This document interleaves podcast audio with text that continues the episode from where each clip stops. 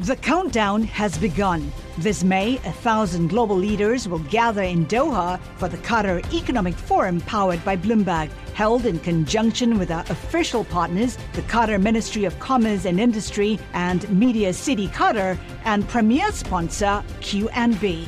Join heads of state, influential ministers, and leading CEOs to make new connections and gain unique insights. Learn more at QatarEconomicForum.com. Let's continue to focus on, um, uh, on, on this here. PayPal has rolled out a stable coin fully backed by U.S. dollar deposits, short-term treasuries, and similar cash equivalents issued by Paxos Trust. PayPal USD will g- be gradually available to customers in the U.S., according to the firm. Joining us now for more on this, I'm pleased to say, is PayPal's Senior VP of Blockchain, Crypto, and Digital Currencies, Jose Fernandez da Ponte. Jose, thanks so much for joining us. What do you think about the increasing uh, optimism around, um, I guess, crypto versus regulators? Uh, hello, Matt, and, and hello, uh, Kailey. Uh, thanks for having us. Uh, well, I am an optimist. I, I, would maybe qualify with say I don't think this is versus regulators. I think it is important that there is clear regulation, and we have seen increased traction there, not only in the U.S. I think that the progress in, in places like Europe and, and other regions is important. Clear regulation is something that is absolute that we absolutely need for digital currencies to go mainstream. So super excited to see things moving forward. Well, someone else who was very keyed into the regulation issue and was also excited to see this stablecoin announcement from PayPal specifically is the chair of the House Financial Services Committee, Patrick McHenry. He said that this announcement is a clear single signal that stablecoins, if issued under a clear regulatory framework, hold promise. Clear regulations and robust consumer protections are essential to enabling stablecoins to achieve their full potential. That was the quote from him. He obviously is trying to get a stablecoin measure pushed through the U.S. Congress, but you didn't even wait for that, Jose. You decided to launch launch this now. So walk me through the thinking and what the long-term goal here is for PayPal. What are you trying to achieve with this?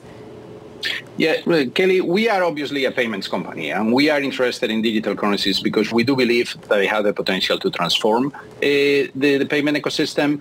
If you look at the primitives of the technology in terms of uh, the cost of transactions, in terms of the settlement time, in terms of uh, the programmability of the tokens, there, you just can do things that you couldn't do with traditional uh, payment rails. And it's something that is strategic for, for us and it's something that we want to be a, a part of. We also think that by the way, that the revolution will not happen overnight. If you look at the volume of stablecoins today, they're around 120 billion or so that are out there today. Mostly they are using crypto ecosystems and Web3 use cases. And we think that will continue to be the case for some time with some emergencies in specific verticals in places like remittances or video games. Uh, is absolutely strategic for us. We like the primitives. We like the ability to be able to do things that you couldn't do before in, in payments. And obviously it's, it's a strategic uh, technology for us. Okay, so let's talk about where you're going to be able to access it. Obviously, you're partnering with Paxos for this. Where is Paxos in conjunction with PayPal planning to actually list this? As of yesterday, we are live on the on the PayPal wallet, and we are ramping up the product now. Over the next uh, days, more and more users will be able to see that in in their wallets. We are going to be, as we announced yesterday, we're going to be enabling that in in Venmo. We are super excited about the ability that for the first time, you will be able to send value from your Venmo wallet to your friend on PayPal as opposed to only Venmo to Venmo or PayPal to PayPal. And over time, we will definitely open that up to external parties. We built the stablecoin to be able to be easily accepted by crypto exchanges and, and the apps and wallets, and we will see more and more of that adoption going forward. It's one of the reasons why we wanted to build this on open protocols and as a ERC20 token so that it is uh, easier to adopt it in a, in a more open ecosystem. I'm just uh, wondering why you uh, would want to be first. Aren't you worried about other regulation? And, and also, how do you expect to generate revenue from this? So I don't think that we are worried about going first. We have been, uh, we are a regulated financial institution. We have been a regulated financial institution for 25 uh, years, and we take our regulatory relations and structure very, very seriously. We are regulated in multiple uh, geographies. What we are doing here when we think about a stablecoin, we think of that as, as an extension of the PayPal balance that you have seen over the years. PayPal balance has existed for more than 20 years. What we are doing now is increasing the value proposition of that uh, PayPal balance and making it useful outside the the, the PayPal uh, constraints. Let's remember also that there are regulations uh, out there. We think uh, one of the reasons we went to New York is that New York has a very mm. solid and rigorous uh, framework for, for stablecoins, and, and we think that is very well suited for the business that we're trying to build.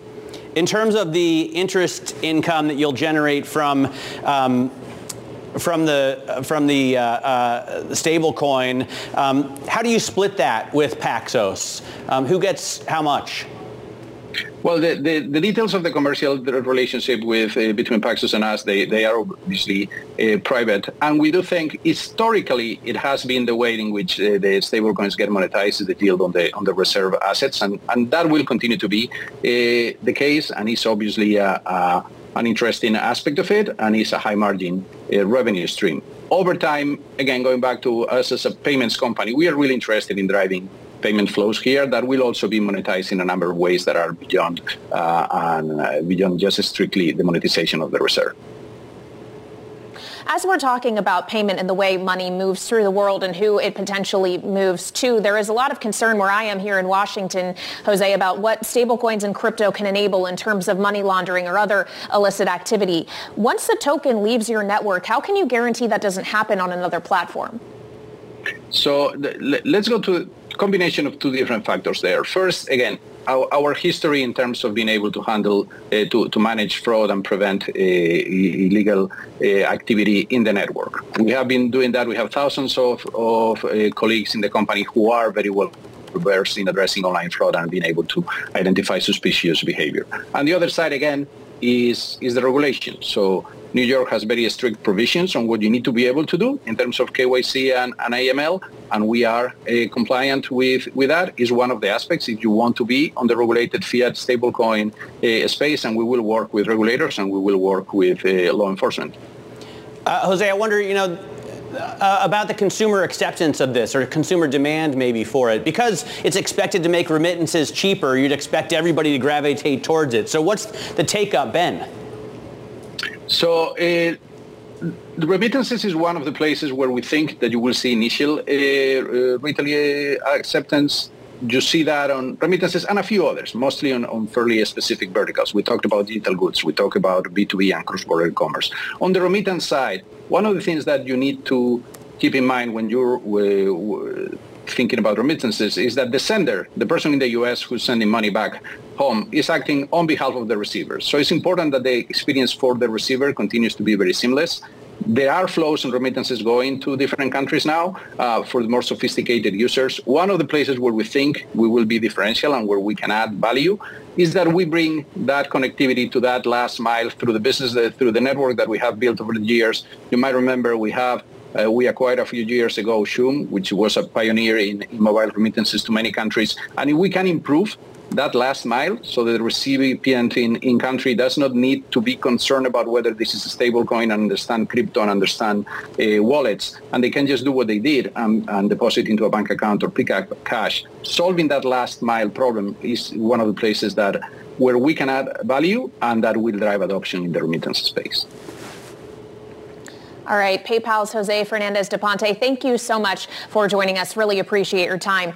The countdown has begun. This May, a thousand global leaders will gather in Doha for the Qatar Economic Forum powered by Bloomberg, held in conjunction with our official partners, the Qatar Ministry of Commerce and Industry and Media City Qatar, and premier sponsor QNB. Join heads of state, influential ministers, and leading CEOs to make new connections and gain unique insights. Learn more at QatarEconomicForum.com.